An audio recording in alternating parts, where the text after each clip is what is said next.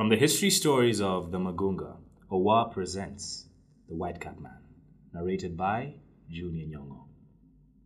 Many years ago, in the roaring 60s, two men built an unlikely friendship.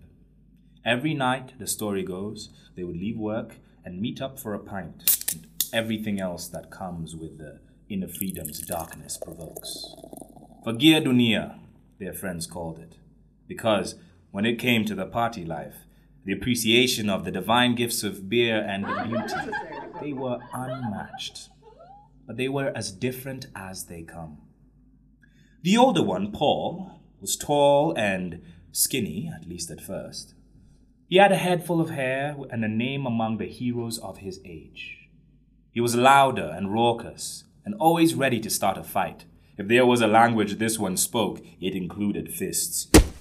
Whether he was sober or drunk, night or day, a tussle was what got his blood stirring. He didn't even need a reason to start one, but history records so many of them that the reasons for them are not important.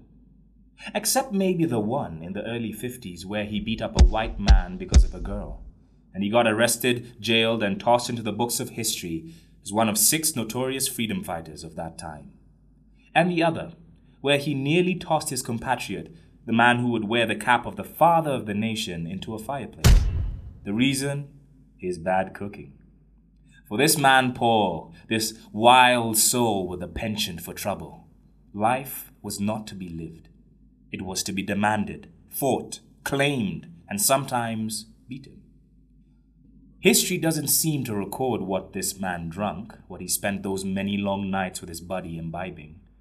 It probably doesn't because he didn't care, as long as it was liquid. But the other man, Mwai, was a whitecap man. There are legends about this man and his beer, that he could drink without losing his head or even his footing, that among the evolutionary upgrades he was blessed with was an undemanding bladder, that in those days when walls had ears and tables had eyes, he kept his calm, drank his beer, and enjoyed himself. There are many other things they say about this man, and they are mostly true that he was young, brilliant, and he was driven, that he was somewhat mysterious, whether behind his big desk with a small flag on it, or perched on a seat in the corner of the bar, whitecap in hand. When the sun was up and the ties tightened, his singular focus was his work. It was important work, in a young country in need of rebellious young men who could dream and build and think of nothing else. There are so many of these stories that even his friends and enemies, and he would get many of those in the years to come, could never stop talking about the man and his beer. They would say he was mean because he drank his beer and paid his bill. But he was strange because he never seemed to get drunk. That if there was ever a bromance so mismatched, it was this one.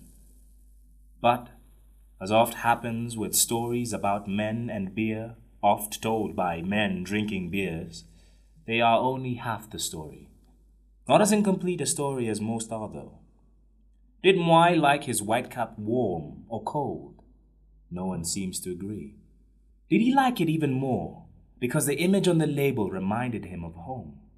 That snow capped mountain under whose gaze he had herded goats and read books. A young boy driven by a desire to understand this strange new world in which he had been born a world with more violence than it could handle, and more pain than it needed. No one seems to know to have ever asked him. Did he even have a bladder?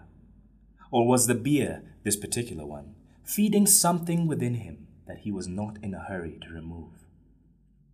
For this man, unlike his friend and nightly partner in crime, Paul, life was to be understood. It was to be savored like a good beer one sip at a time. It was, again like a good beer, to be experienced alone, appreciated for its familiar taste amidst the tides of change, to the sounds of good music and the joys of wilder company. So, the story goes that for him, a whitecap marked nearly every big event in his life. Or if you threaded them and retraced them, there was a whitecap somewhere in the tale. When he got his first big job in the uncertain start of the 60s when he made the career jump that defined his life. He was seated somewhere, a beer in hand, the music drowning out the sounds of downtown Nairobi. And such tales abide in the next four decades of his life, while he kept his head, made mistakes, and made his name, until the vagaries of age robbed him of this totem he loved. By then, Paul had emptied his tank and checked out of this thing called living. He had fought his way throughout that journey, fists first. When he wasn't in the company of his younger friend, he had added the chapters to his story that read like a man in a hurry. It's hardly a story worth retelling, except when retold by aging men over beers, reminiscing about the man whose greatest achievement was starting trouble. And that one time he stole a Mercedes. Well, technically. When he got his way into the realms of power, he once simply went into a showroom in an industrial area and drove off with a brand new Mercedes Benz for a test drive, and never returned it for 20 years. Even the part about the bromance is long forgotten.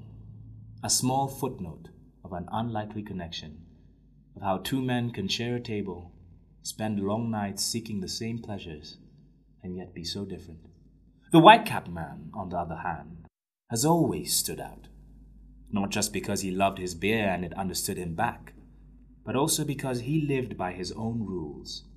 To him, it probably never mattered if his beer was warm or cold, or his company was wild and loud, just that they were all there in that moment, alive.